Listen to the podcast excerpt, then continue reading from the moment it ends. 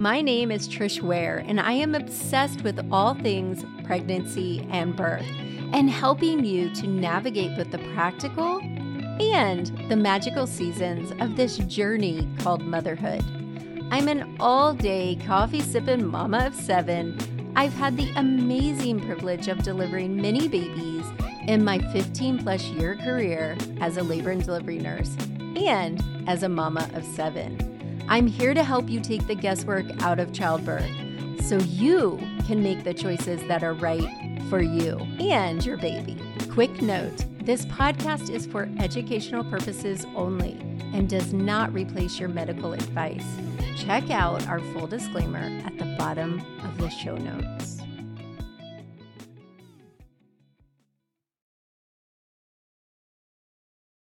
Hello, everyone. I am so sorry. I'm so late. Sorry, my morning went insane. I had a doctor's appointment. Just so y'all know, I am a huge baby when it comes to getting a shot, which is funny because I have tattoos, but it's not the same thing. I had a rough morning. I had to like work on my mindset. I don't like getting injections or shots or any of that. Anyway, okay, you guys, so we're going to talk about epidurals. Are you guys excited? Someone say hello. Tell me how far along you are. Tell me what number baby, all the things. Let me see who's out there. So, we are going to talk about epidurals. And then I want to tell you that we have a sweet little guide for you guys. I want to make sure it's ready. We have a guide for you guys that is called our epidural guide. It's a prep essentials kit. Hi, I see someone that said she is 24 weeks, 36 weeks with four days. Hello. Is it painful? We're going to talk about that just a minute. 39 weeks and five days. First baby. Love it. First baby, 19 weeks. Congratulations. Hello. Seven months, baby number two. So excited. Let me make sure that I have everything ready. I do. If you reply to a story or comment on a post, hashtag epidural, you're going to get our epidural essentials prep toolkit. That is a mouthful. And it's got a lot of third trimester things in there our hospital checklist, our birth plan template, which is now customizable and uh, a couple other little goodies for you guys. So hashtag epidural and you'll get that for free. Okay, so what we're going to talk about today is uh, just the whole situation. What exactly is an epidural? I had some tubing and stuff to show you, and I completely cannot find it. So, an epidural is a procedure that numbs the lower half of your body during labor obviously. It is anesthesia, so you will be considered to have anesthesia on board. And it is administered through a catheter into your spine, into the epidural space. Now, the difference between an epidural and spinal is that an epidural is going to be continually pumped in. It's on a pump. One of the questions I get a lot is Will my epidural wear off? So, two parts, two answers here. It shouldn't. We will have to replace the uh, medication bag for the epidural so that if the bag empties, you have a new bag. However, your your medication the numbness should not wa- wear off. And we're going to talk about occasions where epidurals don't work so great in just a minute. The plan that i would have and part of your free little toolkit that we made for you guys are questions to discuss with your provider ahead of time. So, you want to be discussing the option of an epidural with your healthcare provider before your due date so that you can chat with them and ask them all your pressing questions. So, we inside of your epidural um, toolkit, we have questions like what is your experience? What is your feelings? What are the hospital policies? So on and so on. And they just can break it down in more detail, and you'll get them to sit down and actually talk to you for a little bit. Anyway, you are inside that epidural toolkit is that list of questions. You can print it, take it with you and you have it ready for your provider. So the next thing that people ask me is, what about when do I get it? What is the timing for my epidural? So, the best time is during active labor. Now, that being said, not everybody waits until active labor. Now, if you're one of my mamas inside of our birth classes or our community, then we're going to encourage you guys to stay at home as long as possible. And if you follow our labor rules that we teach you inside of Calm Mama Confident Birth or the VBAC Lab, then typically our students get to the hospital. Now, our unmedicated students, on average, get to the hospital at eight centimeters. But our mamas that are wanting epidurals usually get to the hospital between six and seven centimeters, which is a fantastic time to get your epidural. Now, ACOG states that you're not in active labor until around six centimeters, or you're making very rapid cervical change. If you get to the hospital following our labor rules, then guess what? You can ask for your epidural. You can roll on in the door and say, I'm ready for my epidural, and we will get you prepped. Now, the thing about the epidural timing, and this is what I tell my patients in person, is if you're planning on an epidural and you start thinking, holy smokes, I need my epidural, I need it, it's time tell your nurse because it takes us a little bit of time to get you prepped and ready. Most facilities require that we bolus in a whole bag of IV fluids. We have to make sure all your labs are back. We need your platelet, all platelet count, your blood type, all of this stuff needs to be back. So if you roll in real quick, we've got to get you ready and, and get everything in line. So once you tell your labor and delivery nurse that you're ready for your epidural, then she's going to bolus a bag of fluids. She's going to alert the anesthesia team, the anesthesiologist or the CRNA, and tell them, my mama's ready for her epidural.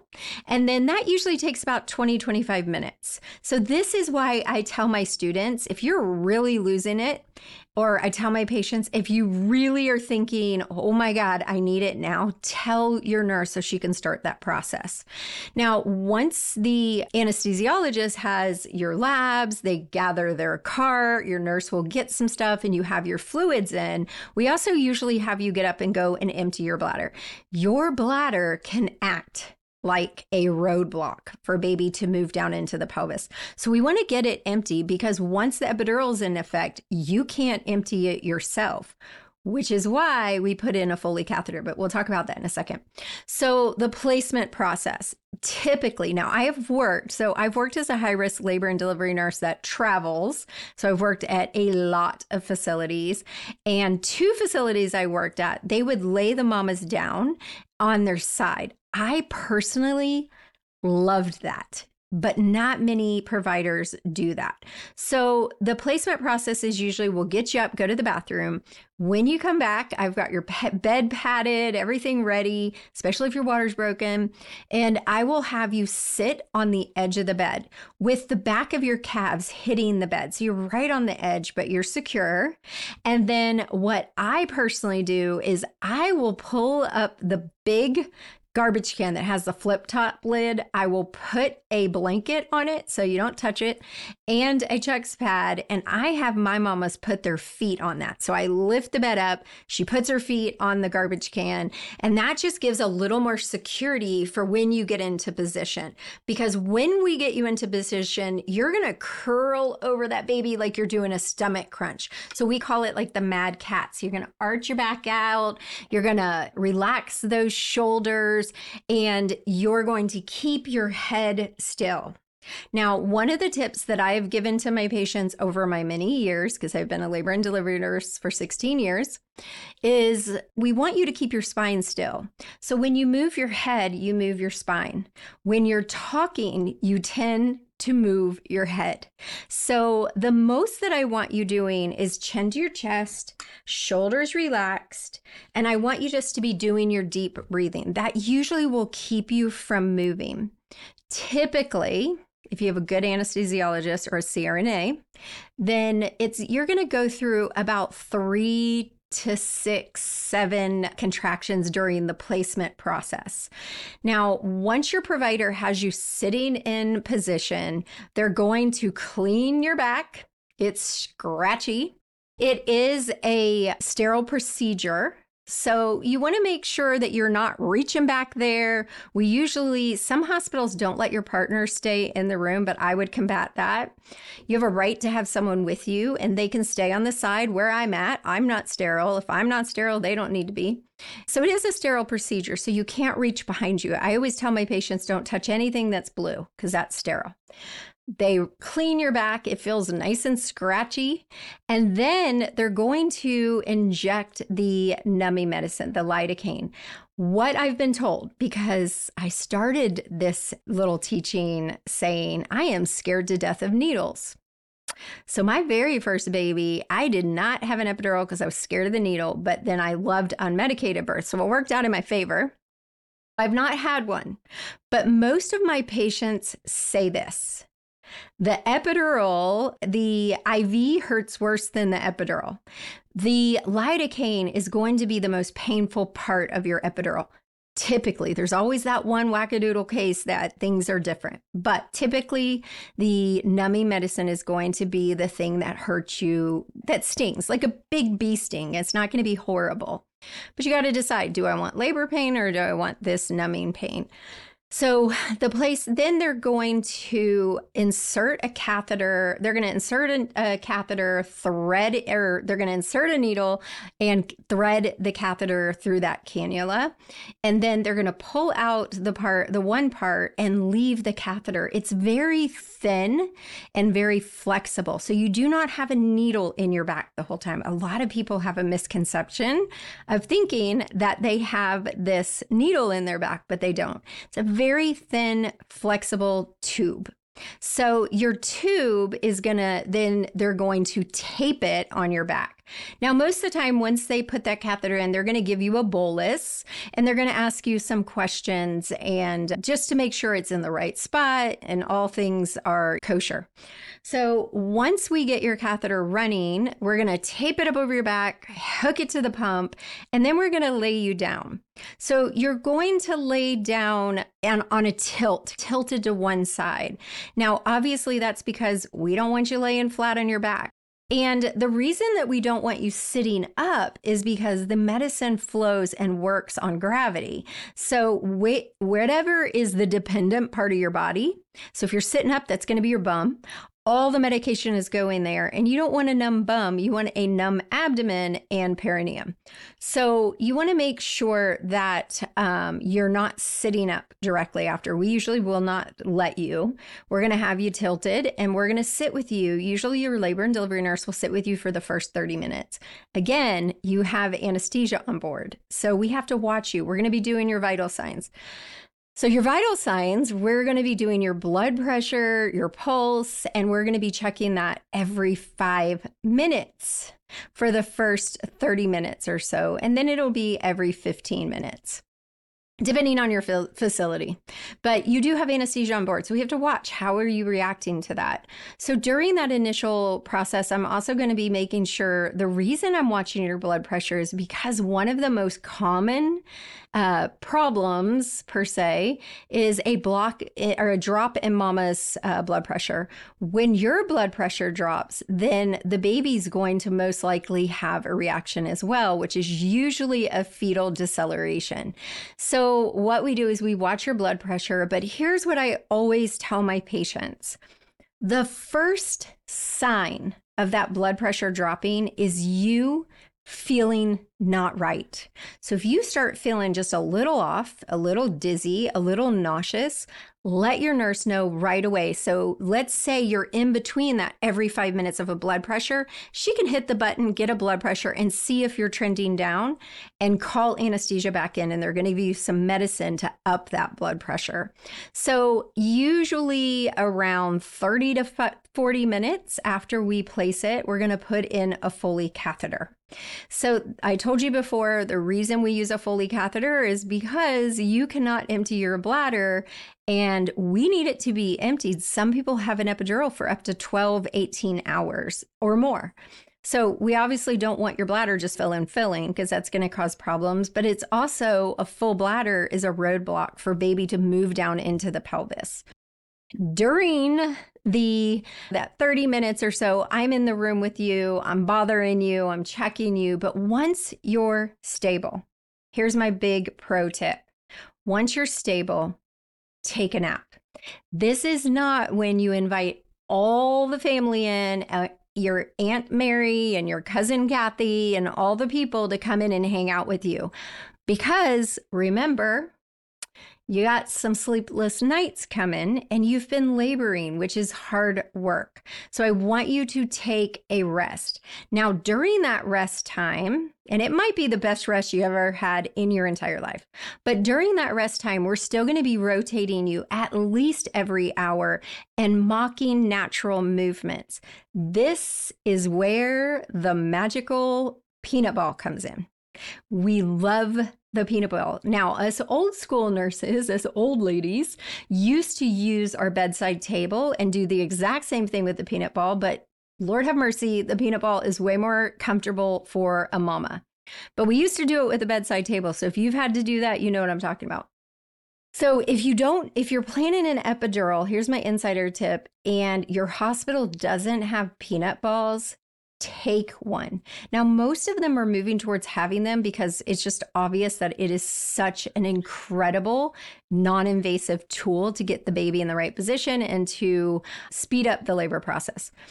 If they don't have one, bring one with you. Get one that's easy to inflate. Your partner can inflate it once you get into your labor room. The way that you can find that out, here's my tip to find out anything you want to know about labor and delivery call the hospital, ask to be transferred to the labor and delivery station, and then ask whoever answers, Hey, do you have wireless monitoring? Hey, do you have peanut balls? Do you have birth balls? All the things you want to know. Do you have a birthing tub? Any of those things you can call and ask us, and we will be happy to let you know what we have. Okay, so let me see. I have some notes because y'all know I get off track. Okay, so a lot of people ask me about the walking epidural. I know sure as heck when I say that it's not common, I will get tons of DMs and comments saying, we do them or we have them. But I have worked at some of the top facilities in the US as a travel nurse, and I have never once had an anesthesiologist allow a patient to get up and actually walk. What a walking epidural typically means is it is one that you have really good movement. But again, you have an epidural on board. It's anesthesia, which makes you a fall risk. And I can tell you 100% hospitals are all about preventing fall risks. So they're not going to let you walk around typically. Now, I'm sure I'll get some DMs, but that's okay.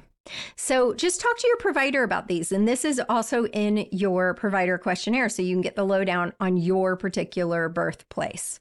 Now, we're going to talk about some of the things people don't like to talk about when it comes to an epidural. So, epidurals, number one, you might not be a candidate. So there are some mamas who have some congenital spine deformities or situations that they are not a candidate. So again, talk to your provider early, get the lowdown early so you're not like thrown out of the loop when you get to the hospital.